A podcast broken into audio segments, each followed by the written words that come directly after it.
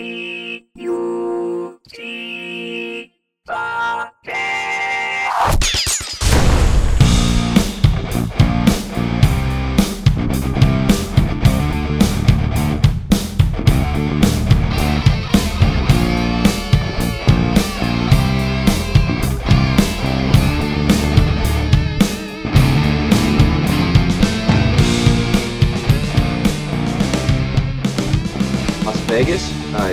Tuesday the 12th, 11 a.m. local time for anybody that's joining us. Uh, we have a round table here uh, with all kinds of uh, uh, Citrix professionals and, uh, and, and people in the industry. So uh, we're really happy to have anybody uh, that's joining us live as well as listening in on the podcast. Uh, let's go ahead and go around the room. Steve? Hey, Steve Greenberg here. Uh, I guess we'll do our Twitter handles at Steve Greenberg.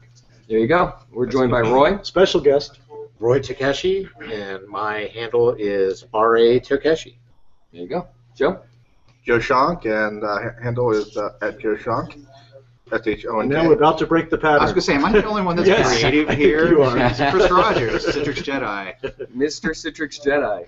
What happens if Citrix changes Eduardo. their name to something On else? Eduardo Molina Outside. at Molly Cop, so At All right. Molly Cop. Yeah. with K. Yeah, we have a special guest with us, uh, Eduardo, as well as Roy. Haven't joined us before. And uh, and go ahead, Alex. Uh, Alexander Ervik Johnsen. My Twitter handle is at Ervik. Antoine. Hey guys, Anton van Pelt, and my Twitter handle is at Anton van Pelt, so my full name. All right, and Mike. Hello, Mike Nelson, and my Twitter handle is at NelMedia. Well, I think we uh, we've broken a record. This podcast. This is the most hosts we've ever had on a single podcast. It's amazing So- what happens when you get everyone in the same location. Yeah. and it's Las Vegas, that helps. Yeah, Yeah. We have only four mics. yeah. I mean, with it being Las Vegas, I'm sure everybody's exhausted from late nights out, but we will uh, do our best to keep it entertaining. Um, and you know, another thing for this podcast, this can be very Citrix centric um, for this particular podcast. A lot of that has to do with the fact that we're at Summit. Um, so we're going to be talking about things that were publicly announced at uh, by Citrix this week. Um, we're going to be tiptoeing around the NDA line uh, to make sure we're not sharing anything that's um, not been publicly disclosed. Um, but I think so far it's been a really good weekend. Uh, I came in on Friday. Uh, the Partner Technical Expert Council was over the weekend. It's just been a very long weekend and into the week. So Sure is. any any thoughts? Well, just a couple of thoughts. This is a more partner-focused event, so it will be a Citrix discussion, as you said, Dane, because that's what we're here doing, partner-focused. And um, we've invited Roy Tokeshi, our favorite Citrix engineer ever, to act as the NDA gatekeeper, um, so that we don't say anything we shouldn't. But the ultimate irony there is Roy's has the lifetime achievement award for um, the most likely to be fired at any moment for what he said publicly. so he's our kind of guy. so how does that make you feel, Roy? Well, I guess Nate is running the asylum today. Luckily, Twit, uh, uh, LinkedIn is updated, so I guess. yeah, and your resume's already blushed up. yeah, it's gonna be a long week, I think. Sorry, honey, I might be looking. well, thanks for joining us. You're in good company with the inmates, so thanks for joining us. Thanks for having me. All right. Any any other thoughts? Uh, any anything interesting over the weekend, or uh, things that you guys have uh, taken away so far? Well, the best thing I saw so far is, has to be Ruth is uh, Ruth. Roy is manning the booth um, at, at Citrix, and it, you go in and you create a little Lego avatar of yourself, and Yeah. you go through all the stations. And on his free time, he created a Lego chess set, full. How many pieces are in a chess set? Uh, 32. He's got a lot of free time, and uh, I thought that was really awesome. So check Twitter for that; it's out there. That's like geek cred and a half right Yeah. there. But I think the uh, as a partner, because I am a CTP uh, consultant integrator, but also uh, have a Citrix partner company. Yep. I think that um, you know this was important on that side of the table to see where Citrix is going and what they have to say. And I've been um, tend to be a vocal person, good, bad, whatever, whatever. you know, what are you talking going about, on. Steve? and uh, and I have to say that I actually really liked what I heard. I think Citrix is doing a lot of things right after some sketchy patches, and Well- uh, good things, you know, good they things keep being said. they keep tweeting the hashtag Citrix Partner Love, and you know there's a part of me that think that's awfully contrived. Um, but then there's another part of me after having seen the keynotes, after having talked personally to Kimberly, and Kimberly's an awesome person, I have to say. Mhm. That you know, I get this real sense from her that she means what she says, and and I'm optimistic about that. I agree. I think there's been a lot of positive changes, and you know, I'm the first to, to say that we have opportunities to improve. So I, I, you know, I, I agree. I, you know, it, I think there's there's some good stuff that's about to happen. I do want to put out there though that it's one thing to say, you know, Citrix love partners, but it's also another thing to actually go out and execute and love the partners, I think right? Joe wants a hug, is what I, how I interpret that. Exactly. We need Citrix to come and hug wasn't us. Enough. We want a big hug, you know, not just the two second hug, but the five second hug. Oh, you want the elongated hug. Exactly. The uncomfortable So- one, Yeah. like the butt. The uncomfortably long one. Uh, oh, almost, yeah, pretty much. Well, we, we don't want to leave you guys out on the on the uh, phone, but what do you think? Do you think Citrix needs to go around giving free hugs? Yeah, it's it's pretty good. I, I, I like the message what was brought with the cloud platform cell or the the cell what is in progress now. That Citrix plan to focus on the core. So what they said, Xen app, Xen desktop, uh, Xen mobile, ShareFile, Netscaler. So We were just talking about hugs, Anton. You don't need to get all serious on us. Jeez. Talk about a Oh, buzz. it's- Talk uh, about hugs, and you just jump right into ShareFile and Xen Mobile. He's afraid that the hugs are going to come from me. So in his defense, I can understand. you asked me to be serious, then. Yeah. Well, that's true. It's, I guess it's my own fault. But that's a good segue into um, the key message we heard was focus, and it didn't sound like to me a typical corporate buzzword. I think we all know that Citrix has um, done a lot of acquisitions and a lot of product branches, and the message is clear: they're divesting of some product, even selling sub companies, and focusing on the core. And that it's a real thing. It's not just a blah blah blah. And it's very exciting because when you look at the announcements they're making in the core, you're seeing some really mind-blowing stuff. So the one that jumps out, I'm going ahead, but we'll just go freeform, is you know NetScaler running on containers. Like Yeah. that is freaking cool. That is awesome. And the NetScaler presentation just this morning, pretty much right before we came up here, was going through all the DevOps models, the revenue growth, um, you know, the existing customers that are operations and the new emerging things. And I don't that just signals to me like they get it now and we're moving in the right direction. So you're talking about a leading ADC that's going to run fully native in, in a DevOps container environment. I don't know, that one just jumps out to me as like, Yeah, if I could, I want to make a comment on that. Um, you know, and, and I've stated my position on this before, but I'm not seeing the the draw for this NetScaler container thing. Okay, I understand the concept. I understand, and a comment was made today during the keynote that, you know, we're the only one doing this. Okay, well, there may be a reason why you're the only one doing it. Um, F5 has attempted to do it in the past, and F5 backed away from it because they didn't find any value to it. So, you know, these are things that you have to look at. I understand what they're trying to accomplish. I'm just not exactly sure they're going about it the right way to going the whole down the whole DevOps. Because they're talking about, I mean, the comment made in the keynote today was, oh, I'm an IT guy, I can give my developers a pre-configured NetScaler, and they can just plug it in and do their thing. In the real world, it's not that easy. Agree. But the second half was he said it goes the other way. The traditional operations guy can configure the NetScaler and give it to the developer. But so you're telling me that you can get a typical operations guy to understand how to configure a NetScaler? Well, that's a I- whole. Eduardo wants to first, so let him jump in here. I, I see it a little.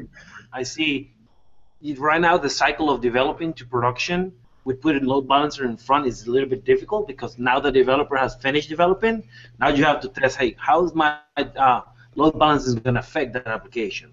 So the way I saw it, I thought that we can use the container is we're going to give the pre-configured NetScaler to the developer. The developer is going to develop with it, not configure NetScaler, but develop thinking with the load balancer already there. Therefore, when we move into QA or, or you know testing, they already had that in mind. They don't have to tweak anything. Yeah, that is a that is a good point from the development cycle um, because you know we've been dealing with for years with shitty code and people putting hard coded pointers to IP addresses and all kinds of baloney.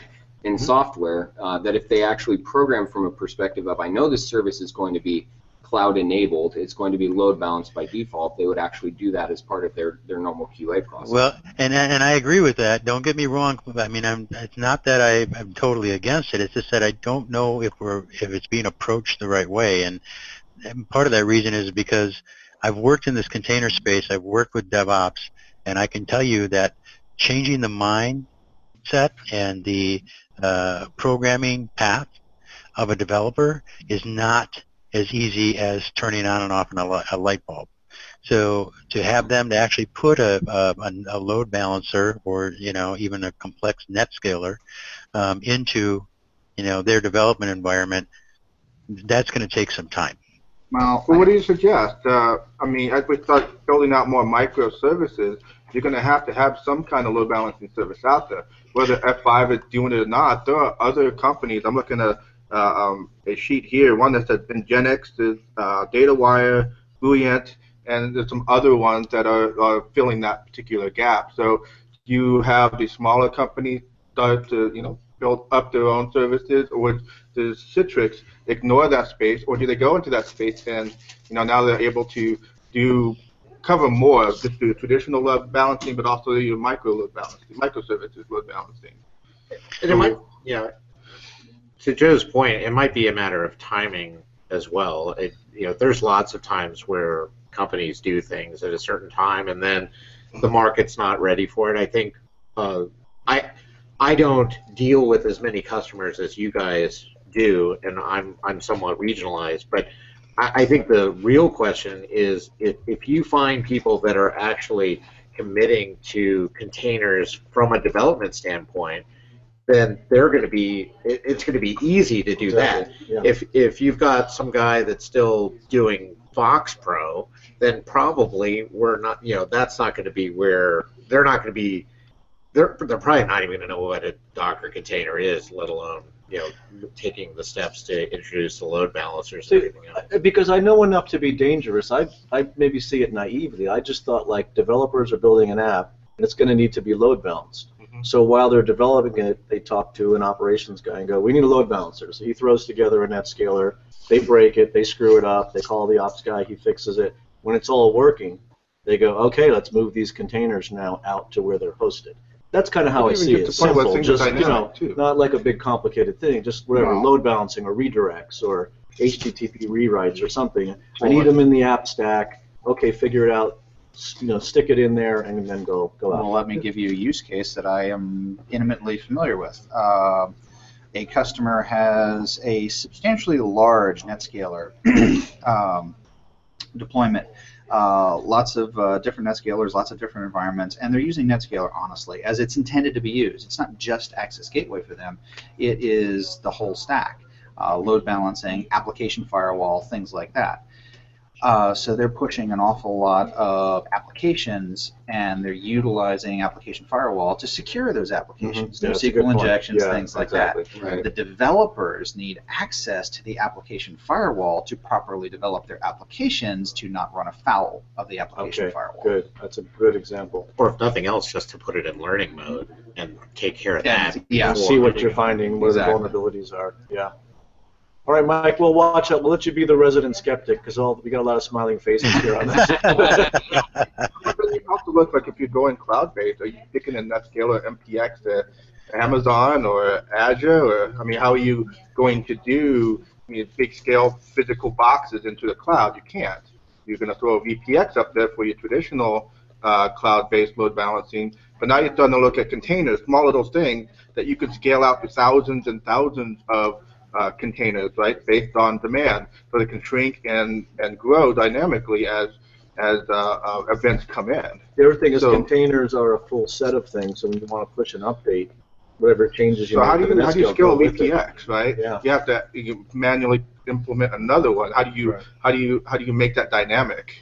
Well, we can't even get we can't even get NetScalers in Azure yet, so that's a little far ways out. Say they're there. What, what's lacking there, Mike? Because there's Just one public IP. That's oh, all one you can public have. IP. Okay. You can have up to two uh, NICs, Okay. but only one public IP. Okay, That's the gotcha. issue today. Okay. I, I guess also the adoption coming from a company before you know I went to the partner side that was um, you know a lot of developers it's also going to come down to pricing. You know, if it, if it's going to be very expensive to deploy to my 500 developers, It then better, my- hadn't, it better hadn't be.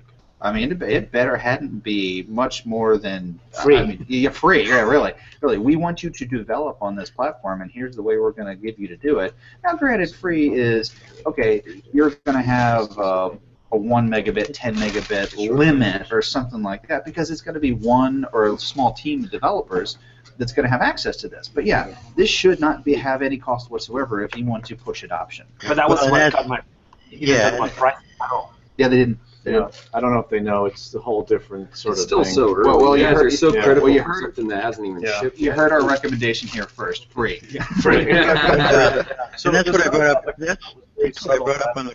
Go ahead. Was- So hang on. Oh, Yeah. was there more? Yeah, Mike. Yeah, Mike, go ahead, Mike Mike. I was just going to say that was another thing that I brought up on the uh, previous call that we've had is that uh, I don't know how Citrix is going to handle licensing on this thing. I'm sure they don't even know yet. Um, but you know, think about it. If you if containers are meant to be deployed instantaneously, you know, deployed turn and and destroyed um, on a frequent basis. So I'm not exactly sure the current NetScaler license philosophy won't work, won't work in that world. So. Something like pay for what you eat. Like Well- when they spin up, they register somehow, and then that becomes the And meter. That, and, and that could be it. I just don't know if it's going to be like on a on a per container basis, or you buy, you know, oh, I can run a hundred instances with a hundred pack of, of licenses. I I- I don't know how they're going to do it, but it'll be interesting to find that out. Anton, speak up because that's a this, that's an important point. Did we lose Anton? He's tweeting. All right, guys, I'm sorry. There we go. Sorry about that. Yeah, yeah. Go go go ahead and go ahead and, and vocalize your tweet because I think that's important. Yeah, well, well Azure and Azure is, we talk about it already. You can only have one public IP as far as I know. Yeah, yeah. I think we, I think we So it's, it's very difficult about, uh, you can do content switching though, but for some Netscaler gateway or you need unified gateway, etc., to, to run all the services properly on uh, on the Netscaler box itself. Yeah, Mhm. and, you want and to have the freedom uh, to have multiple public IPs to, to separate different services. and then there's the challenges with content switching and V servers, right? Which Exactly. Yeah, exactly. So, so I don't want to spend the whole podcast talking about NetScaler as much as we all love networking. And oh my God, the SD WAN demo was Yeah, hilarious. badass, yeah. that was absolutely best demo. Why why don't you describe it for the listeners? Was Yeah. he really was he really cutting that cable I down? can't- he was Was he really? He was seriously real, okay. It was real. That was that was real. So so basically, what they walked through, and I'm hoping they do that demo again for Synergy because it was just so comical. It will probably not be able to replay all of Abhishek's intricacies and his hilarious comic sense, but the demo was awesome. They showed uh, the SD WAN technology, which is you know what Citrix is bringing out to the market to be able to do bonding and aggregation of multiple pipes uh, and be able to do failover instantaneously without having to reconnect and they were doing a it was either Skype or some type of GoToMeeting type of session It was Skype. It was uh, Skype. with Yeah, Skype. uh, Skype. Scott Lane. And uh, so Scott Lane was on the Skype session, and they were cutting cables and all this kind of stuff, basically failing all these internet connections. And the thing was staying up. But the funniest thing was he was cutting it with these big old cable cutters Mhm. that looked like he was ready to like take out some lock boxes or something. he was like, "Let's go, let's go to town," and he was cutting these Cat five, Cat six cables. Then he got then he got at the hammer for the uh, for the LTE hotspot. so they said those demos were going to be available down in the uh, the Solutions Expo, but you can't bring a hammer, so you got to leave your hammer at home. So, anyways, um, so networking is obviously a big trend. I think you know we've been seeing that in the last uh, last week or so at Summit. Citrix is really putting a lot of emphasis on the networking side. So I think it's safe to say that Citrix is not divesting any interest whatsoever in, net, in networking. Yep. In fact, they're, if anything, doubling down and doing more emphasis on networking because it's kind of the fulcrum to enable all of these any, any, any applications, data, desktops. One comment on that is Citrix was historically historically any any any any device, any connection, um, any location. But now they've added to the story data as an equal partner, right? So they talk about apps, the network and the data equally. And I think that's really good. How long have we been saying that? Yeah, I mean, well, yeah, everything yeah. they do, we've been saying. but, Yeah. I mean, that's They're, kind of they're given. catching up. right, but but they're giving it the equal placement, and I think that's really powerful. That's where the value is, and that's the focus, right? Any mm-hmm. any any now also means your data, Absolutely. and It that's to. that's really cool. So, so a question for you guys on there as the SD WAN, since you guys are way smarter than myself, but when when are we gonna see the SD WAN applied to the receiver, to the HDX receiver, to get away from things like NetMotion that are running on police cars, you know, that aggregate a, you know, IP IP in the different Yeah, I- connections I- on the on the client side. Right. I haven't heard anything about that because everything I've seen has been kind of point to point, you know, or like a star. I mean, But the old that's a cool orbital stuff, case. the orbital WAN scaler WAN optimization has a client, so maybe that could somehow be. I mean, So they I tried that on a police car because of a client, and Yeah. that didn't work. And they said it's it's a it's an issue of the protocols and having Right. you know Wi-Fi, you know, and cell phone Right, and exactly. uh, Ethernet I- over and I can- And let, let's see. The example I have in my head, I have to be careful with. Let me let me think about how I'm going to put this. Um, military theater operations. Uh, there is a desire to put a lot of technology on your average soldier, and there is a further desire to aggregate that technology onto a mobile platform. Could be as easy as a Humvee, very honestly, where um, you then have this redundant connectivity uh, where all of that battlefield data can then get reflected back to the battlefield commanders. I mean, we're, we're kind of talking Ender's Game kind of stuff going on here, but which is really cool. But uh, you know that that's an interesting example uh, for that kind of thing. You know, the, the, uh, the data. You know, not only not only uh, are we uh, is the data very important.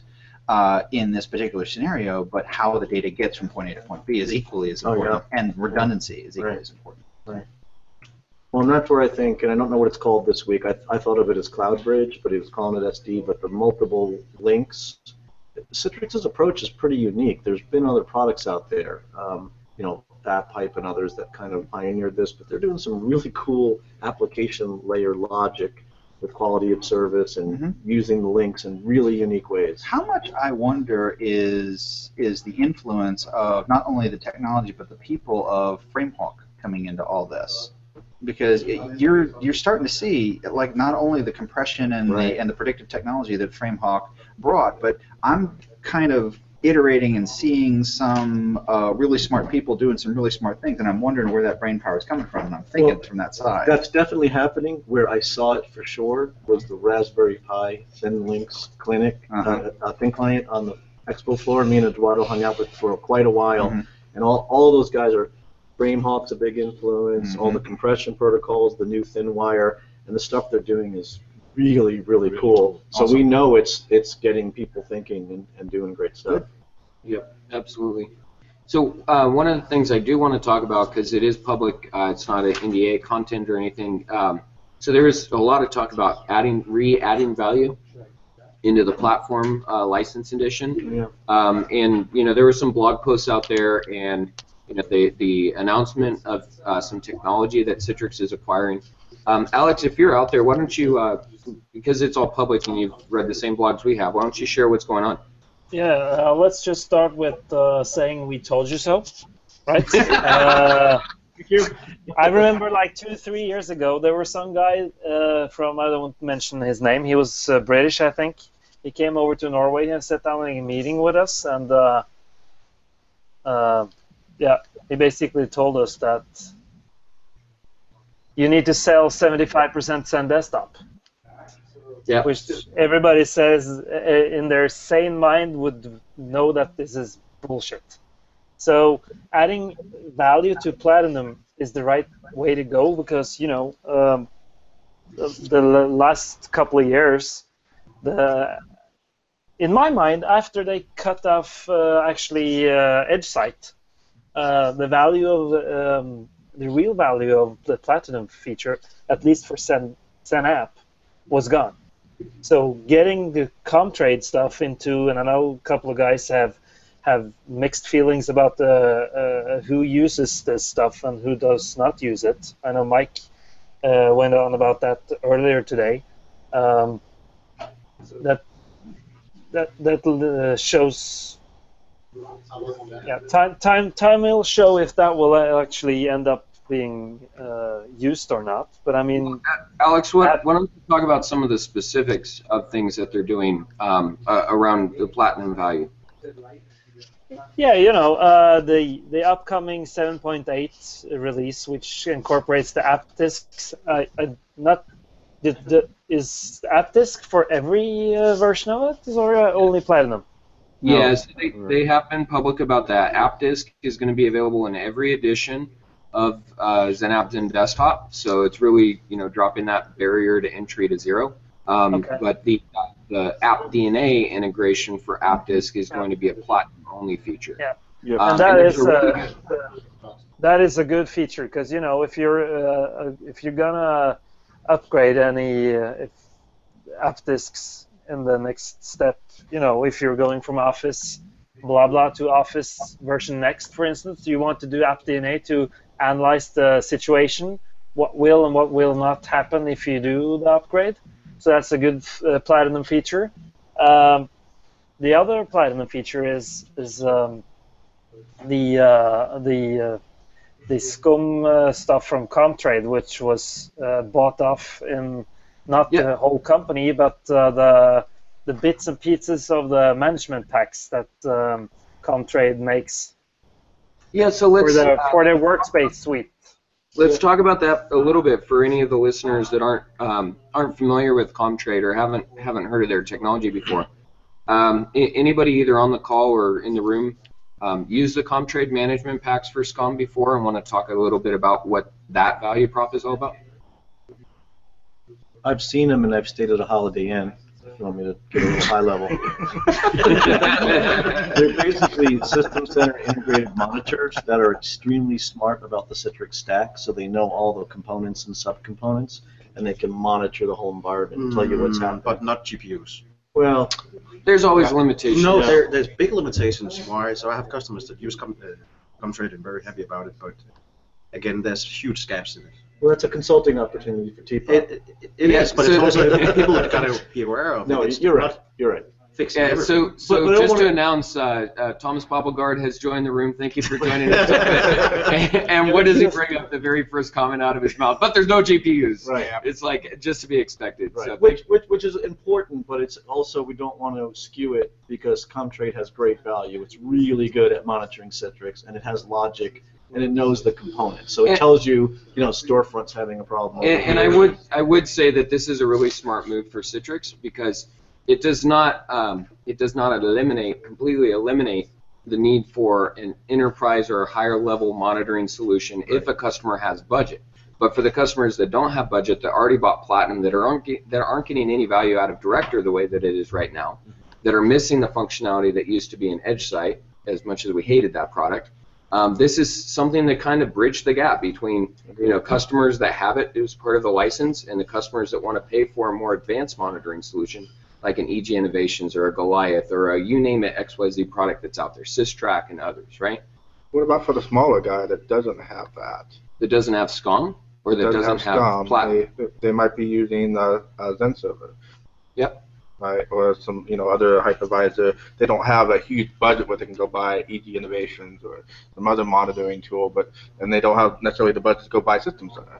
And they probably wouldn't have the budget to buy Platinum at that point. I So, think it would I be mean, cheaper for them buying actual EG Innovation with a standard license from Citrix. Uh, and that that I would actually agree with. So there's there's a challenge right now with the smaller guys, right? This this conversation about the SMB or the mid market that doesn't have all this budget to buy all these things, and the value of piecemealing the solutions together and getting best of breed components from a couple different vendors. As much as we all love Citrix and we all want to see every customer buy Platinum and then some. Sometimes it just makes sense to buy VDI edition and go get the best of breed components from the other vendors. I disagree to some extent. A lot of our customers are platinum, even the smaller ones. Uh, obviously, the, the value of platinum's gone uh, diminished over the years, but um, and one of the big things that was a selling point was EdgeSight. Right? That was a big selling point with platinum for the smaller market because now you, they can monitor the entire Citrix environment without having to go buy a third-party product Right. or go integrate with uh, System Center. You know, so they had that complete package from Citrix. They're trying to keep the number of vendors that they have to support down to a minimum. I think So- it's not. A, pro- It's a I good think point. it's not a problem for customers who already have platinum. They, if they see there is added value in the new platinum model, they will continue their platinum licenses. On the other hand, customers who need to buy new licenses, they do, they certainly do uh, check what's in and what's not in, and what uh, it will cost if they buy separate products together and, and compare them together or bring them together. So one, one other thing I want to add with that platinum value, right, is PVS, right? So even with a lot of our smaller pro, uh, uh, smaller customers, we do a lot of PVS implementation, which is a platinum feature, correct? Um, so you know it's not that difficult to sell platinum to a smaller, uh, more budget-minded. Uh, I- uh, I think it uh, is. Organization. Maybe in the US, in Europe, it's it's different. Is it? Can you explain? It's just it's been pretty hard for companies to buy platinum mm-hmm. because of the Eduardo's price. busting a gut over here. He has an opinion. Yeah, Come on, the come funny on thing is. Go, go. funny thing is also when It could be we just have a really good sales team. Not, not, you know? not you know, real, but also real world is most platform customers I go out to, they don't use all the features. Oh, never. Never, Oh, no. which is insane, right? So Right. why are we not educated? Well, as but, but also to do it- The, the features kept changing. At one point, there was a lot of really good stuff, and There then was. there wasn't. Yeah. So some of what this is about is good stuff, like password self-service reset. Mhm. That's good. But what about said? How many how many actually using FP&A as a platinum customer? It's a g- very good point. Thomas. Yeah, I I think- damn few, yeah, but, but but not that much, they so. all should be. Yeah. Yes. But PVS, I mean, if you wanted to PVS PVS is more an app, essential. I mean, Yeah. what do you, what do you do? Yeah, if you're buying XenApp still, that's definitely a good point. Yeah. Um, and, and that's a different conversation altogether. How many customers are still buying XenApp? How many of them are buying Xen Desktop Enterprise or above? So that, I mean, there's all kinds of dynamics that kind of go into that. Eduardo, did you have something to add? Uh, I I think you know platinum, it's there, but I don't. I think most of the com- the customers are happy with just enterprise. A- And I think that's kind of back to the point that started this conversation. Citrix is finally reinvigorating Platinum mm-hmm. and bringing more value back to Platinum Right. because for the last three years, we've been going down the feature matrix and going, you need this feature, this feature, this feature. Oh, I'm sorry, there's only three features that are really critical to you. Are are Netscaler universal licenses still part of pla- part of Platinum? Yep. Okay. Yes. So there you go. I, for the longest time, I've said that's the that's worth it right there. Yeah, yeah, and Cloud Bridge is also a part of the Platinum packaging. There you go. You you, you uh, enhance Cloud Bridge VPX, uh, people actually use that? Oh my god.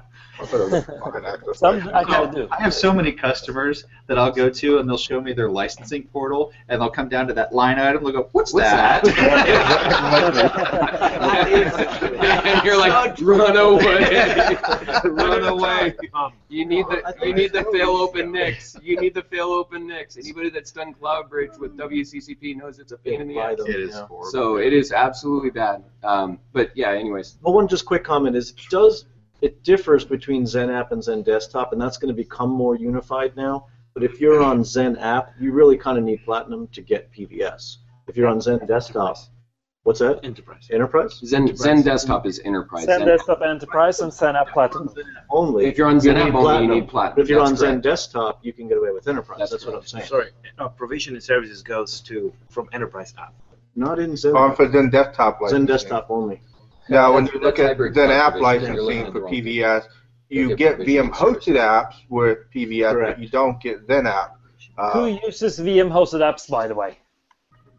Uh, I, I have some customers that have some pretty sticky legacy apps that, that, that use Yeah, it. yeah. You don't want to Look a deploy few. VDI, so for that few apps that can't come across the server host. you don't want to give them a whole Yeah. client OS just to publish um, a an old legacy app for 10 users.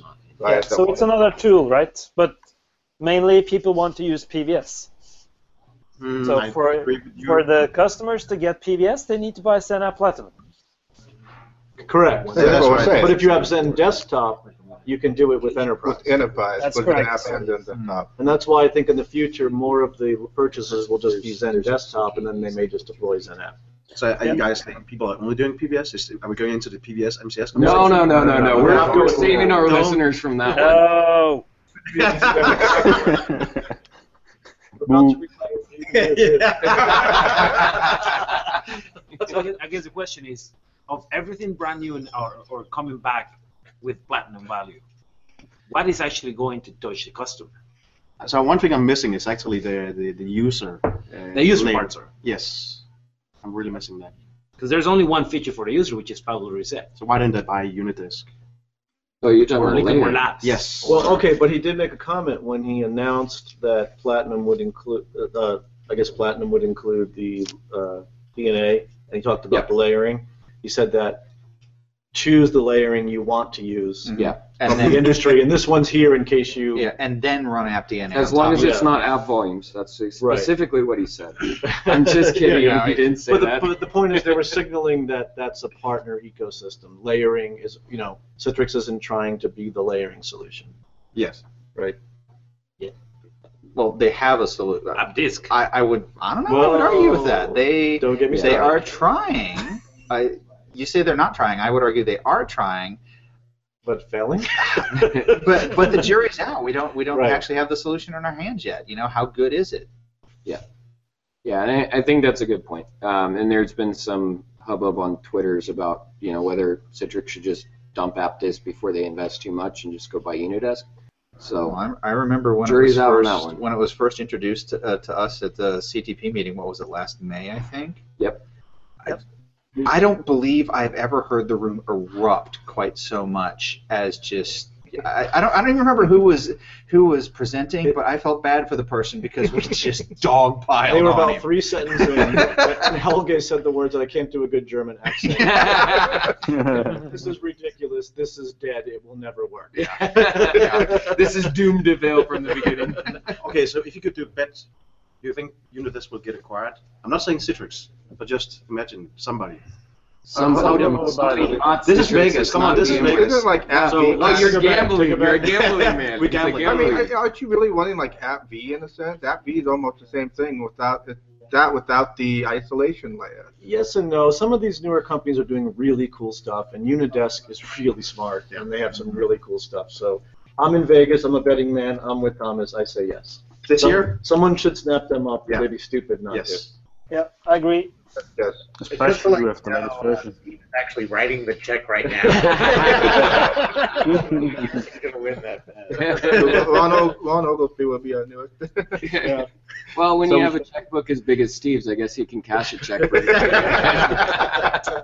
and thanks for dinner the other night. We really appreciate it. Steve.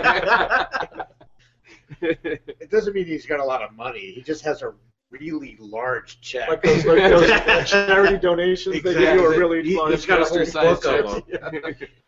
Um, awesome. Actually, uh, look, reading the chat here, I like Andrew's comment. Maybe it's time for distinct Citrix additions to go by the wayside. Should Citrix adopt a more cloud service friendly model where you can choose the features you want to use and buy Mm. licenses for them as they are used? Kudos, Andrew. Yeah, that's a really good point. Yeah. Um, Yay! Ah, pretty good idea. Okay, I'm going to throw the flag here. So, which is it? Is it the the Citrix should be less complex thing that we're going theme where we go, or are we going with the hey, let's make the licensing model even more complex? you know, Roy, you're a terrible moderator. Can you just knock it off? You're, you're actually trying to keep us honest with our nitpicking, and this is just not working out. So we have one customer that's running uh, XenApp with PVS. No, they're actually XenApp Enterprise, so they don't necessarily qualify for the Platinum uh, for PVS, but they get the PVS under Xen Server. So the old, the old, old Zen Xen Server Server licensing, Enterprise so they get the entitlement for using PVS and XenApp, um, using the Xen Server. Now they want to go ESX. So what do they have to do? Do they This just throw away the too, so we'll talk about that when we get home. I mean, it's, it's complex when you want to change your environment, move from one hypervisor to another. They have to like upgrade all of the. Well, generally Licenses? speaking, if the partner is not as good as you guys, then they can't do a lot of these big flippy, switchy kind of things. They just kind of let it ride. So, I guess there's a problem. did you You just say guys- flippy switchy kind of things? Yeah. It's a technical That's a term. technical term. Yeah, Yeah. like what does Xen Server have to do with PVS? Right? Why is Right. there, why was there ever a licensing model around that? Because if you're implementing virtual machines, then you, you know if if you're going to commit to a hypervisor and you know what features do the, And then what come happens in on, that you know, hypervisor? like, we don't get enough features with All right, so, so Roy, So so, what happens so Roy, talk about stop your putting so many hypervisors for features. So there's been a lot of discussion about use cases, right? It's all about use cases. It's about driving opportunity and use cases. give me a use case where customers would use PVS for non EUC related workloads, not XenApp, not Xen Desktop, other workloads. that Web they would- servers? Perfect. Double click into that. Tell us a little bit about that. What have you seen out there in the wild? All right, so there's there's a couple of uh, the two major use cases that I've seen is if you want to scale a server workload where you can abstract the data from uh, you know from its application layer. So a web server being a perfect model, you you spin up the web server, you point that to the da- you know, that data to wherever. You're not duplicating the data inside the web server itself. Yep. Or if you have application tier or you know mid-tier applications where those point to the database and that sits in, in, in the middle somewhere, that's a, a great use case. The other place where pr- provisioning server comes into play is uh, time of use of physical resources. So I was with a, a customer of mine had uh, they had they did a lot of in-house development work for their applications. So one of their initiatives was to uh, increase the amount of investment they did in R&D, do better testing before they rolled out to their internal users. And they were trying to make a choice between do we improve our performance by adding physical resources to production, or do we add these physical resources to R&D and dev or test dev, et cetera. So provisioning server allows you to, you know, you start, you know, they had their the bulk of their users started at 6 a.m. and were off uh, by you know noon to three. They were able to to work shift their test dev later in the day And use the same hardware. and use the That's same, awesome. and they were just spinning it down and spinning it up. So I, I there's a lot of creative ways that you can use provisioning services, but uh, that aren't necessarily the traditional let's spin up some desktops today kind Right. of kind of model. But it's Well, that's- as the resident uh, moonshot fanboy in the in the audience, I would say, that would, too, wouldn't that be a perfect use case to use a cartridge-based architecture like Ah, Moonshot for these type of yeah. workloads? a- as a, an Atari 2600 fan, I'm a big fan of cartridges. So I, you know, I, I could go with that. But you know, sometimes Sometimes cartridges are good. Right? some- Well, hey, the other interesting note that came up was the word Xen server, and it was mentioned more times in this podcast than at the two days of summit. Yeah. So I don't Yeah. know. Do we have any like explanation for the lack of the X word? Other than I, the I got a fact, big problem with it. other than the fact that David, David Cottingham's kind of edgy about it. Oh, really? oh yeah. No, but I'm also I'm like, well, what what is happening? They like they put it on the blog post and also the love Xen server, but why not choose to show the love? I think I the think they are pushing. I think they're really pushing that any thing. And and you saw one of the slides up there where you know one of the any's was any hypervisor, and Xen was in there with everything else. But you also know that just took some of the cloud products that communicated with Xen server and sold to another company. What Is this the first about? step of getting Xen server out?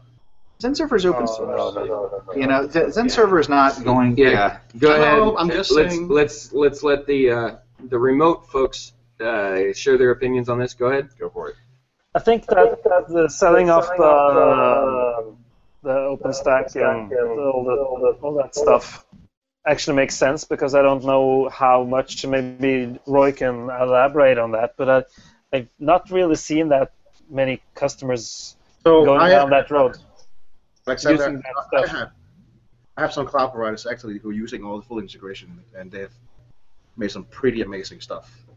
Okay. Um, Well, but, and but again, to be honest, I'm really sad with it because I'm about to actually help some other customers doing the same thing what they've done. well, but again, it's just being spin off. CloudStack will still be CloudStack. It'll yeah, still but they're work not going to with. pay extra money just for that.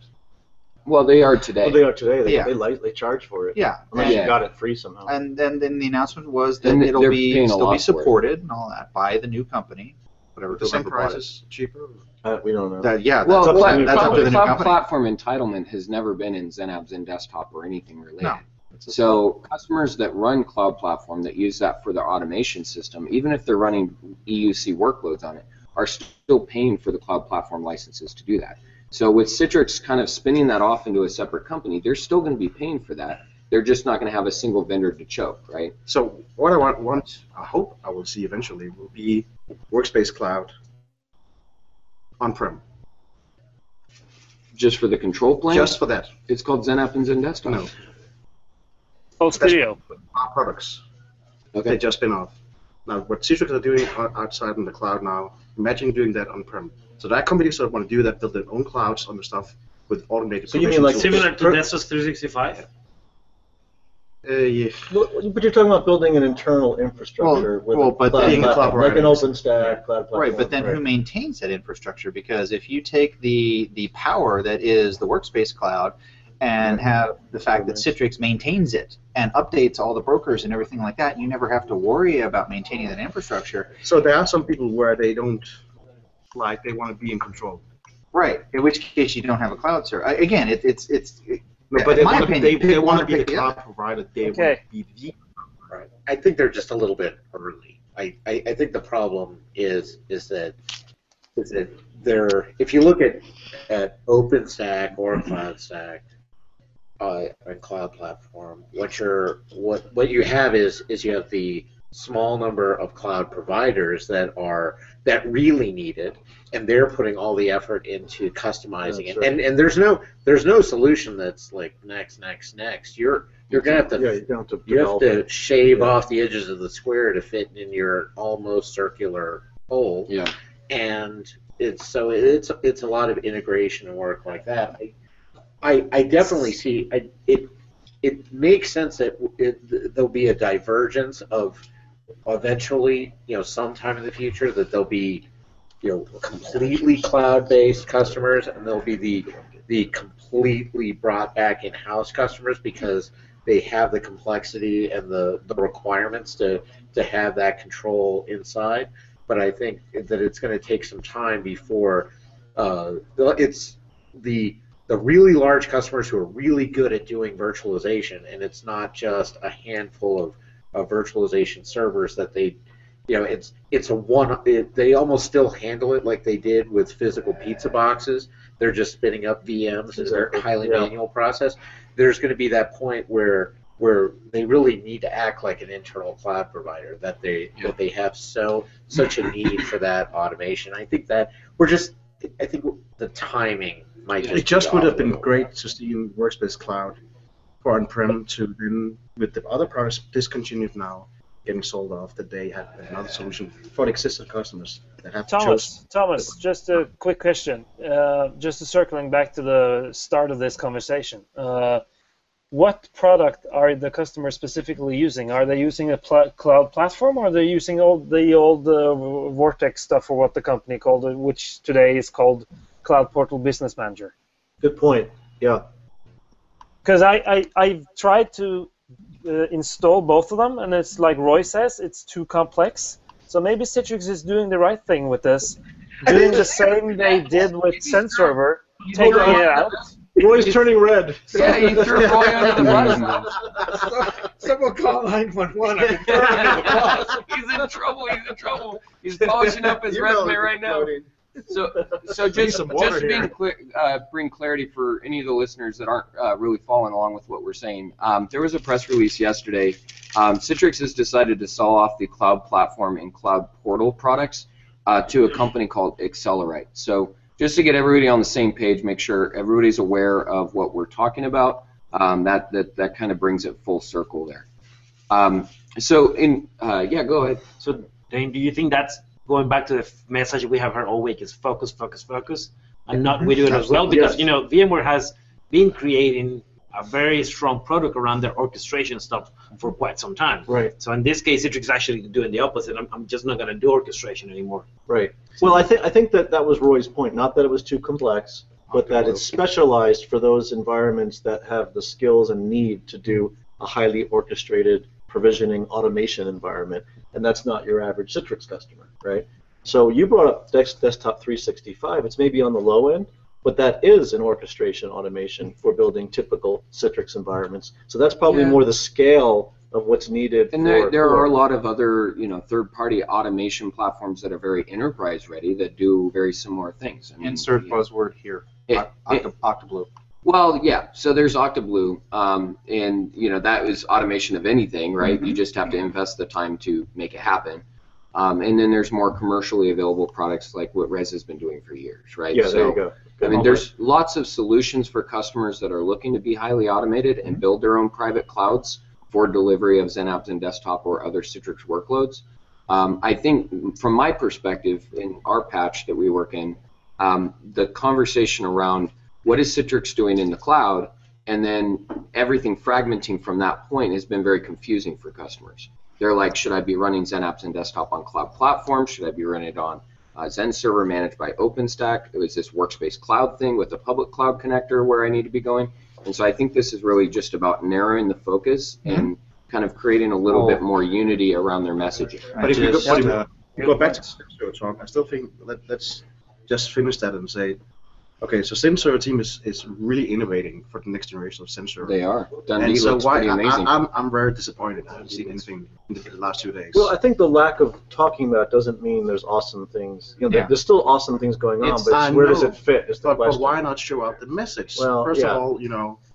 I you think stay maybe they will wait until synergy.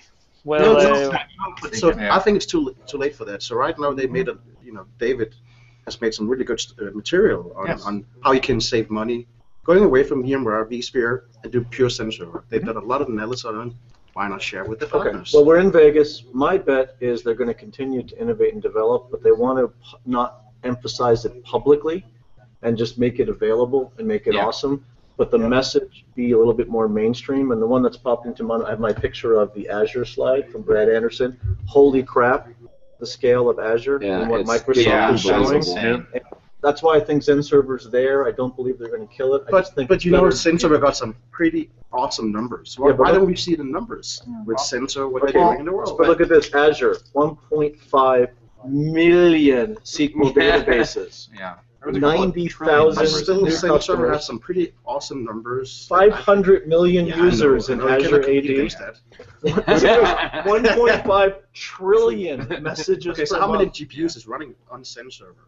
How many clouds are running on? Oh, it's about Xen? GPU now. Yeah, It's always about GPU. Oh, Go back okay, to now Well, I see where this is going. if, if we're gonna go there, like, why don't we talk about some of the GPU stuff that Azure announced, right? I mean, so Microsoft is getting in. They're coming around. They're seeing, oh my God, Hyper-V is not going to survive if we don't do something about GPU. So, I, I think I- don't want to say it's too late for Microsoft. I think they're getting there, and I think they're making their Getting there, the pass through, it's super expensive. You know, all the stuff.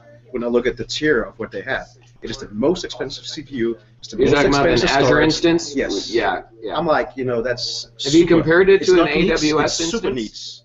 Have you Super needs. have you compared it to an AWS instance? I'd be curious what that comparative uh, difference is between a beefy It's Azure not- instance with a GPU and a available in beefy AWS. It's not available in beta even yet. So I'm like, you know. So you can't tell. Yeah. Well, the other thing I think in that Microsoft Azure discussion that really stand- stood out to me was they're building the features first in Azure and hardening them, battle hardening, and then they become a feature of Server 2016.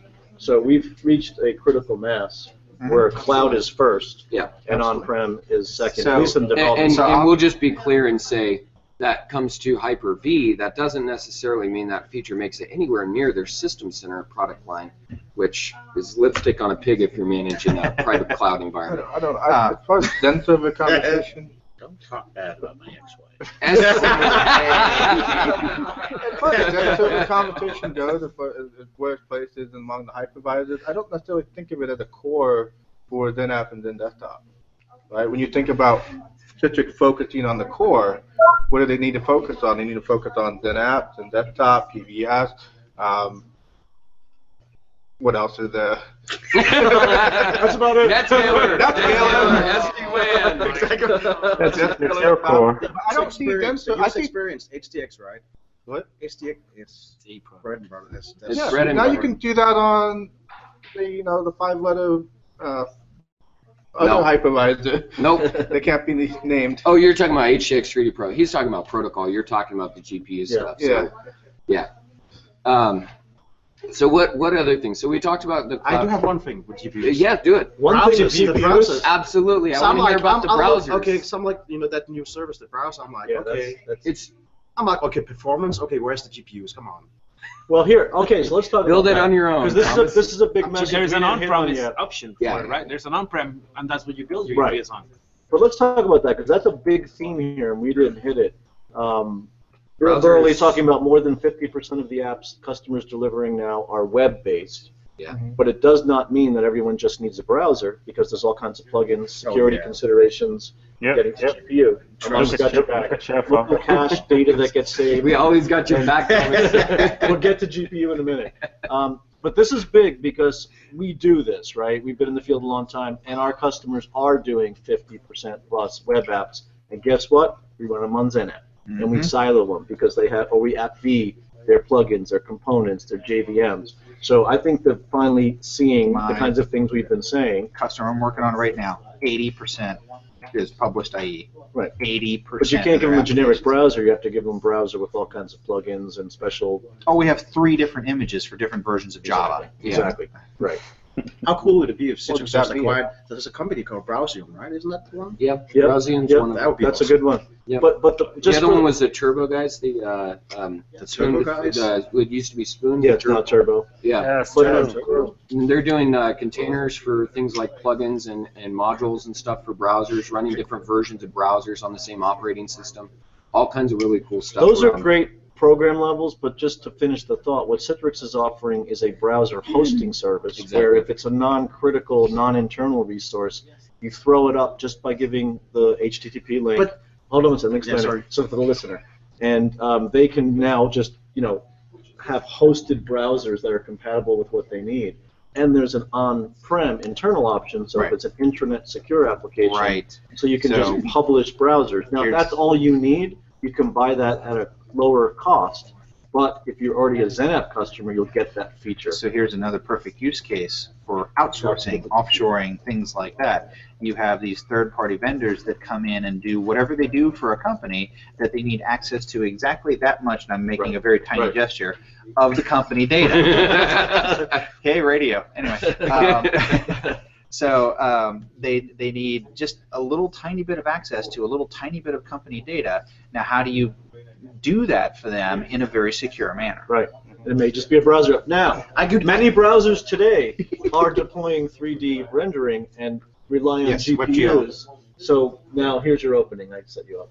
Yeah, no, the, the browsers are using a lot of GPUs. Uh, I have been showing some analysis of the last uh, work where you know use and Citrix took the, the data uh, capture and now they're showing it for everybody. Also, Microsoft are doing it. I guess yeah. So the, the browsers are using a lot of GPU because you know what does it mean when you then create uh, stacks on Azure or AWS where it's non-GPU workload? Yep. Well, it just use it would use more more. Uh, capacity, but it also use uh, More soft CPU. soft GPU, so we use the CPU for doing it actually, not giving the raw performance as GPU is doing. Mhm. Um, but if I, yeah, you know, that's. But let's see. Hopefully, they come with a GPU workload together with browser when they do more. I think this is the learning curve for Citrix. Yeah. Right? They want to see with this stuff. Then when people that got some special requirements, you know, then they can.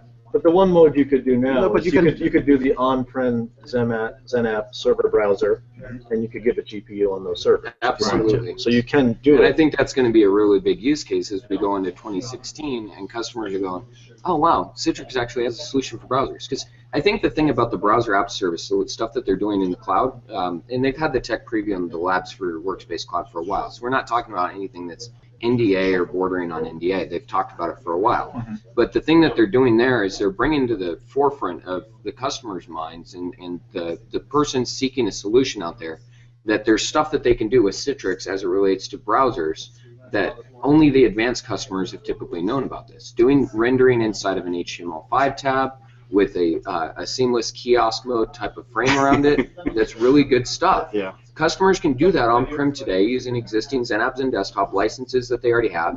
They can plumb GPUs up to those kiosk mode browsers. They can do that. But what this is interesting is is that it's opening up this new area within Citrix to go after net new customers, net new Well- penetration targets to go talk to those people that need Citrix those. is also all about emulation virtualization. So why don't they acquire Browsium? They got a badass product just for this. But, uh, the thing about Browsium, though, so it's not a supported prediction, by I want anybody want to do a bread roll on that? Yeah. So Brad Well, Browsium. Joe's saying it's because it's It's not, not supported, supported by Microsoft. Microsoft because Microsoft will only support you know certain browsers on certain operating systems, right? So Browsium is not supported by Microsoft. Correct. Brow- Yeah, that's what he's saying, but also, it's, what's today, the 12th? It's In four days, Microsoft will not support anything older than IE 11. IE 11. yeah, Yeah. like nine. Well, and- yeah, depending on your OS, but in- in So- terms of the current browser, 11. So, but I'm what I'm talking about Browsium, it's, it's a vendor, right, where they're virtualizing, emulating browsers and making some, they're fixing all the, the Yeah, browser right, problem. cool, right. They build compatibility mode on steroids. Those, Yes. those guys created earlier versions of IE and left Microsoft, and they put the compatibility, and you can assign. The only problem is now Microsoft won't support that desktop that's running the browser. So, so for our listeners, I, so first time I saw it was actually at BriForum in London, where Browsium were a sponsor. I was like, who's this company? And uh, Yeah. I sat down and talked with them. I was like, wow, why have we not seen this about it? Why, why have we not, you know, browsers are a huge problem. Yeah. Who will acquire them? One, they will one get of my acquired. very very large healthcare customers bought it because of their Win 7 rollout. They needed it. They needed backwards compatibility for the IE browser. So it's out there, um, and customers are evaluating and using it. How much fit it has into the core of the Citrix portfolio, I think that's yet to be determined. Yeah, we'll let the people that do the, the R&D and the the research and figure out who to acquire. We'll let them make those decisions if it's a good fit. Um, but I think right now, you know, Citrix is really narrowing the focus, and that's great. Um, they're, they're spending some money smartly, like the, the Comtrade stuff, like we're talking about. Yeah. We'll see how many other things they need to add to that portfolio stack. But what Go you ahead, can do today is you put you put containers on everyone's desktop. You buy everyone their own NetScaler as a reverse proxy to the web service that's running. I can't the believe you containerized can- browser. Right. Yes, my job is Local GPU. So, so That's the most idiotic thing I've ever heard, right? hey, you have not talked to me enough. so let, let's be a bus killer. If we take a step da- a step up on what we just saw with browser app service, for me the important part is that Citrix released the work uh, um, CWC Labs back in Synergy. Yeah. This browsing thing was the first thing that went out, and Yeah. within six months went from a concept to a product that they're releasing right now. yep. Yeah. So seeing that Yeah. cycle that now is innovation coming faster, that's- that for me is important. I think part. that's important, and there's two That's things in good. that. One is this idea of they're going to focus. Is they're like like Dane pointed out, we've done IE publishing for years. We've done IE silos, but now there's a way for the customer to go, wait, Citrix is a browser company. Oh, cool! I want to use that. Well, you always could have done it, but there's a better way to do it, No, no. and you can do it public and, And, and as much as we have problems with marketing in different areas, this is something where I think the marketing angle on this is Right. actually going to open up a lot of new opportunities. So and then the second half, I just want to finish this, is that this rapid iteration that was stirred by Workspace Cloud is Yep. applying to other products, and it's freaking badass. Exactly. Because they're doing things quickly, they're releasing often. Now, the other thing they're doing right, got to give them kudos, because they're also the biggest critic, is with the long-term service release announcement, the, the, the problem that can cause is being addressed. If you don't want to be the bleeding edge, you don't want to be changing, you can lock in on some version Mhm. of core product that you're happy with, and they will support it unchanged, unpatched for five years. Yep. So you get If, to, if, if they bring that to Citrix Workspace Cloud, then you got a solution. You think you want them to freeze Workspace Cloud? You mean? No, That's not the point, though. You don't go there if you care about That's that. that's green. That's Yeah. Wouldn't it be awesome? Workspace Cloud will always have the latest versions. Right. They- but they- that, that's, the why Citrix people are afraid of Workspace Cloud as well. So I want I want to, and it's amusing how many times our conversation in the last 13 minutes has come back to this very same point. All about Because- GPUs. Because yeah, really. Because I want to give another shout out to Andrew Wood, who says so when Citrix talks about going back to core, it's not just product but market sectors, and it's amusing how much we've been swirling Right, around right, that this right. entire conversation. Yeah. Uh, I will remind everyone uh, again, not getting too far into what was up on stage and things like that, but I will remind everyone about the focus on mid market. And one of the things Yep. that stuck in my Yep. head is they said, "Hey, did you realize that I think it was 90% of banks are less than 500 users? Like, Yep. oh, that's mid market. How about that? Yep. So, so yeah, it's, and I think you know that cl- workspace cloud and and all the other things we've been talking about fit so very nicely in there, and it's then very apparent where all of this is going that they're targeting that mid market. Agreed. And just to play a, a switch on the old joke, so why do you sell to banks? Because that's where the money is. Yeah. Which is ironic because they're a little bit more on the cheap side when it comes to IT infrastructure. Not as bad as the law firms are, but Yep. I did want to add one more point to the uh, um, the uh, browser as a service. right? And one of the market spaces that uh, could really benefit from that are developers, right? Uh, especially you're developing web-based applications, you want to make sure your application runs great on E IE10, IE11, Yep. um, Edge, Chrome, Safari.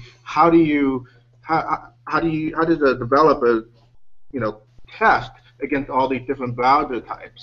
Or even if they're using third-party plugins, how do they test different versions of that? Right. So historically, they would have tons of machines under each one of their desks, just running different virtual machines. Or you know, some of them tried to do with Xen App and Desktop, but that licensing cost for Xen App and Xen Desktop for that one use case became more somewhat cost prohibitive. But now the- the, browser server can be a lot less as far as the cost goes, right? So if you already had Xen App and Xen Desktop, you could supplement. Put the Right. put the put the browser in a container. Now you Yeah. put the browser in the container, Yep. and and and now they can just connect to it. A lot cheaper. The other the other use case that I kind of really see for that are these uh, high secure environments that want to be able to allow the employees to get out to the internet, but they have to go through some kind of like uh, jump host in order to get to the internet. So this is a way for them to, to connect to a DMZ uh, Yep. machine Right, and right. now be able to browse out to the Right, internet. So they don't necessarily have direct access to uh, from the client to back-end web server. And again, that's a great else. example of something we've done with customers for years, but it was geeky and not Yeah. obvious. And now when Citrix markets that way and gives you a nice little interface and you can put it where you want, it, it, it's better. So I think it's good. Mhm. Think and it's really also good. more cost-effective too to provide, you know, just basic Mhm. internet access to a really highly secured uh, zone. You know, most most of what people do at work, quote unquote, at work, which is not actual work, involves a browser. People want to get to Gmail and their bank and stuff like that, even though Yep. even though that might not be a good idea. but they still want to do it. So here's the pop question: Should the browser app stuff actually be a platinum feature or not? No. The, the, did you see the browser app stuff? Everything Yeah, should be platinum. Everything should be Yeah. platinum. No, no, no. One license for all. product. It's only standalone when you buy when you buy just that. Yeah, and the other thing that they talked about, uh, so so we've been I didn't- talking. Yeah, I, I, that was. Should could, could it be a platinum feature or should it be a platinum feature? No. I don't, I don't think so because the functionality to do all the stuff that they're doing in the browser stuff is just optimization packs for the core. It's not like there's any specific code uh, Yeah. other than making it simple to deploy a kiosk in an HTML5 tab. I mean, that's kind of cool. We've been able to do it for years, but they're just kind of optimizing that whole workflow. Um, and I think what they're doing with the pricing and packaging for Workspace Cloud, now that that's becoming available instead of just in the labs and in a tech preview, is is very cool as well. So I, what I would suspect is going to happen is that they're going to make that optimization pack available across the board. You just have to have some uh, Xen app or Xen desktop license level. Um, but the, uh, the the browser app service, where they're actually hosting the VDAs or they're hosting the RDSH workloads in their cloud, that's something that you're going to have to pay for because Right, somebody good- has good to pay for that distinction. Yeah, compute right. Yeah, right? Because they're actually Yeah. taking on the workload part of it, not just brokering the connection to an existing VDA. So again, you have to think on-prem or hosted. Two Um, models. Es- Esther comes out with on-prem browser app has its own license and price tag. Don't think it is feature bound, nor should it be. I would agree, nor should it be. Yep, I would agree. And then it's just like a bonus if you have Xen apps and desktop licenses. So now maybe you do have um, a silo that you go to for your internet Right, access, but you're also leveraging your published applications, Yep. uh, desktops on, but uh, also on-prem. Yeah, we just got to get a, a shout out to Joe Vaccaro. I guess he's listening. He's like, "Are you guys here? I want to crash your party." So I told him, "Room 308. Yeah. Come on up." Exactly. I think he overheard all this talk about Workspace Cloud. He's like, "Well, what? Wait, what? who's talking Who's about talking me?" about? Who's talking about me? ears are. Somebody's talking about me." well, in case he doesn't make it in time, Workspace Cloud is just it's it's awesome. It's it's a whole new generation of thinking, the fast iteration, the control plane in the cloud, and that concept is permeating. It really, I think it came from ShareFile fundamentally, but now it's permeating other products, and it's really really powerful. It to me, it's the practical hybrid cloud. You put the stuff in the cloud that you don't want to deal with, like the management, but your workloads are where you want them. So, shout out to Joe, and hopefully he makes it before we we shut down. Should we talk about ShareFile while he comes here? Sure. Yeah, go for it. Um, do you have anything? Well, I think I think ShareFile for me, and I, I tweeted about during the presentation. ShareFile is one of the two best products Citrix has right now. As a customer, I use it a lot. Uh, my CIO went from a POC of fif- 50 users to a 500, and then HR got the the workflow held handle, and within two months we went from 50 to 2,000 licenses when I was a customer, just because how easy it is. Yeah. Um, seeing finally a demo of the DLP part working, it was fantastic because I personally have never implemented the DLP part. Um, so Are you talking about the old components or the new stuff? The, the new stuff. The new DLP stuff. That was that was impressive. That was very very impressive. Hey, go ahead and explain that because there might be some people who don't understand what the DLP integration is. Yeah, and they, they actually announced that Well, back. Jay's here. Why doesn't he come over and explain it? You want to come over? Hey, Jay! Jay Tomlin. Come join the podcast. Come on down. You're the next contestant on the podcast is live. So everyone uh, in in the room here, we have Jay Tomlin, who is the man, the myth, the legend for all things ShareFile at Citrix. Um, so thank you for joining us. Coming off a successful and awesome demo. He's just been overhearing us talk about every other product and going, when are they going to talk about ShareFile? it wasn't because I saw him that I wanted we know you were a plant, Eduardo.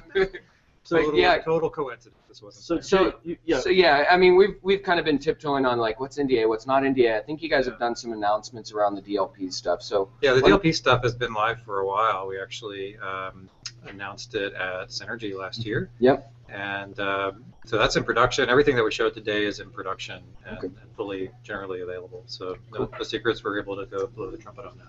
very cool. So in your demo, you sent some files to Anna, Right. and one of them was something you shouldn't have sent. It was filled with user um, social security numbers. Right. And thanks for that, by the way, because I retrieved that and. Good. Who didn't screenshot? then we watched you hack into her Gmail account and look at her received mail, and the two other files, which were okay, Yeah. were able to be downloaded, but the one with the sensitive data wasn't. That's right. So you tell us how, how that happened? So uh, as part of the demo, those files started out on a network drive. So they're not even in ShareFile yet. Um, and when, when I created the, the link using the iPad app, that kicked off uh, a copy so that the storage zone controller, which is inside the customer's network, um, accessed the network drive on my Ah, so behalf. it's native. Okay. So it, it impersonated my AD account, got the files, and then moved them into the ShareFile storage zone where they could be scanned by the, the DLP system. So the, the storage zone is linked to a DLP system, and it can uh, you know, basically find out whether documents are sensitive or not, and, and characterize them as such in That ShareFile. was very cool. If you if you start with a document that's already in ShareFile, the chances are it's, it would already have been scanned, and then the apps will even uh, stop you from creating that link in the first place. Okay. So the sender would be shown the warning message saying, "Hey, you can't send that file," instead of actually sending a user a, a link that doesn't work. We, we try to avoid that Yeah, we can. yeah, good. But it made for a pretty good demo. It's a great to demo. Get the big error Yeah. message saying you can't download that file.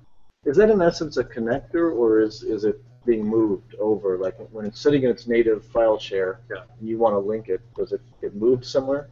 It does, and we struggled with that for a while. So the the source of truth is the document sitting on a network drive, and just like SharePoint or other on-prem enterprise systems, the security model there is don't allow anyone but the intended employee to touch that file. If I want to send you a file that's on my home drive, how do I get you access to my home drive? Even, even other Citrix employees don't have access to my home drive. Right. Right. Right. And so there's only two choices. One is you create a God level service account that has access to everything, and when somebody comes in with a, a link to a file, it, it points to the file in its uh, legacy location, and then the service account and that has access to everything goes and gets the file on, on behalf or on the ShareFile's behalf.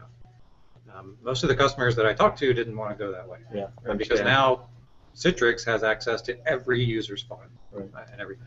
So the, the model that we went with instead, which, which has a trade-off, is at the time when you share the file, it makes a copy in That ShareFile. makes sense. Yeah. Um, so then it's only the files that explicitly get shared that we, Mhm. we have access there, to. yeah.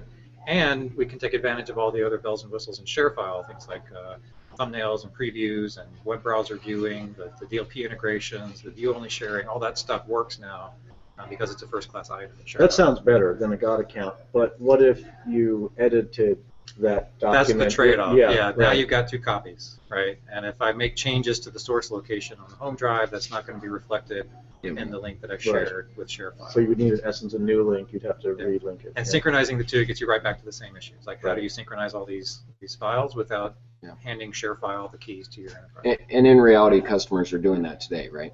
They've got their home drives, they upload it to ShareFile, they send people a link, and now you got two copies of that, right? It's so just you we- guys are just kind all of quick behind stepping that? scenes. Yeah, Yeah. exactly.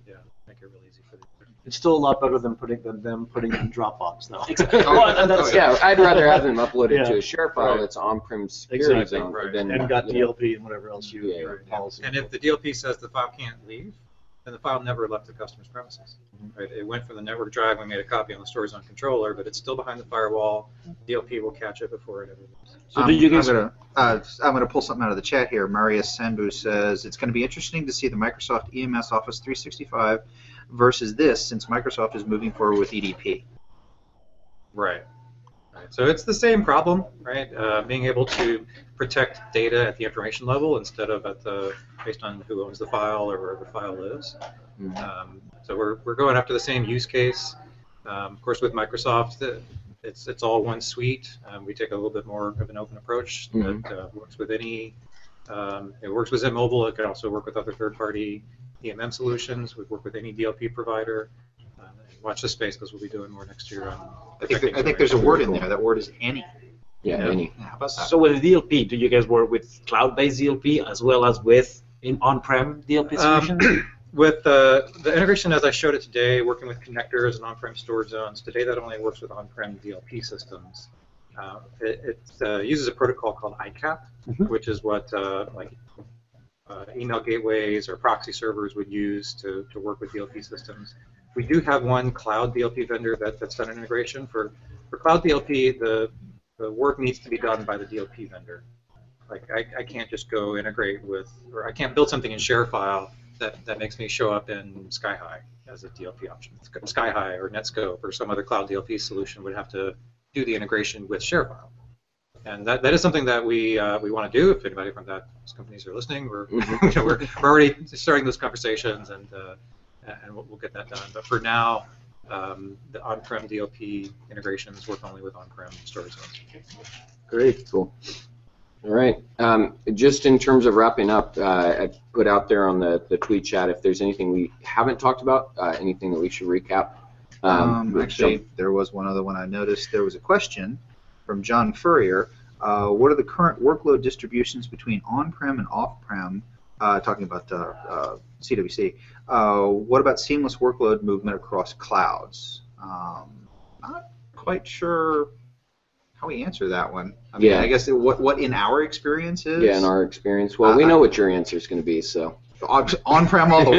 yeah, that's my answer. So that's that's Chris Rogers, who works mostly in the federal and and at federal uh, affiliated type of Cloud? space. What's and- that? Yeah, cloud. Who, what? What? Well, I know we're, we're pressed for time. What if we get Joe and maybe Harsh or some other guys from that team on the next podcast Yeah, and address that'd that be good. question Okay, and, and all those products? That would be a great discussion. Yeah, and even just uh, for you know the existing XenApps and desktop product line, um, you know Sridhar might have some insights into what they're seeing because cloud has been en- enabled for XenApps and desktop for a while. So you know customers have been able to do AWS. We have a couple that are doing AWS, um, and most of them are doing it for specific use cases, Right, specific right. specific workloads, and then everything else still stays on premises. So that's kind of the the scenario that we're seeing right now. And then seamless workload. I mean moving XenApp and Xen desktop workloads back and forth between cloud is is a lot less painful than traditional server VM workloads, which are Right. typically where the challenges are. And, and I'm pretty sure that uh, Workspace Cloud has the ability to define uh, workloads in different clouds Yep, and re- all aggregates. But- but resource I just don't know the yeah. details of moving and changing. Yeah, Yeah, resource resource locations. Yeah. I do have a question for, for Jay because one of the key things that I saw in, in Jesse's presentation was everything is getting hyper-converged except the data, right? The data is everywhere. Mm. So you guys said in the presentation that ShareFile can help us to consolidate that in a single pane glass. Does that mean that you're going to eventually have connectors to OneDrive, Dropbox? Well, they already have some. We already have yeah. connectors to OneDrive, uh, Office 365, Dropbox, Box, Google, and we're gonna, we're gonna add more. SharePoint. Um, yeah, so our, our philosophy is that uh, hyperconverged storage makes a ton of sense in a VDI type of workload where you, you care about IOPS and performance and all that. But storage is fragmented, and people end up with files all over the place, whether it's inside the firewall, outside the firewall. Um, storage is so cheap now; it's just everywhere. And Yeah. we're not trying to convince customers to move all their data into ShareFile. We're trying to add value to files regardless of where they live. Right, right. Exactly. All right. Um, any others before we wrap up? Uh, guys on the phone? Uh, Anton, Alex, Mike? I think we covered the basics. Uh, Cool. I'm fine. Uh, Steve, Andrew, Andrew seconds your suggestion about uh, getting um, uh, the Workspace Cloud people on the next podcast and wants to know when that will be. Oh, Dane, when will that be? Uh, well, it's the middle of January right now, so somewhere around the middle of February. Uh, Okay. and I think that that would be a good uh, topic to, to get some of the product dev uh, and product managers on from Workspace Cloud, apps and desktops, Xen apps and desktop, and talk about some of the things that, that are coming even with this browser app stuff that we're talking about. Yeah, So- absolutely. That will fit the schedule. Yep, absolutely. Well, thanks for the cameo. All right. Hey, thanks for dropping in. thanks for dropping in, Jay. Thanks, All right. Jay. Cool. So thanks a lot to uh, to anyone that was listening live, um, or if you've uh, if you if you've been listening to the podcast and the recording, uh, thanks for joining. Um, you can catch uh, any of the iTunes or uh, your favorite podcast listener of choice. Uh, catch all of those links on uh, eucpodcast.com. Uh, we've uh, recorded this live from Citrix Summit uh, 2016, which is a partner-focused conference in Vegas. To, today is January 12th. Thank you guys for joining. Look forward to having you all on the next podcast where you can join live on the tweet chat. So thank you very much, and we'll talk soon. Enjoy Vegas, guys. See ya. Enjoy. All right. Adios.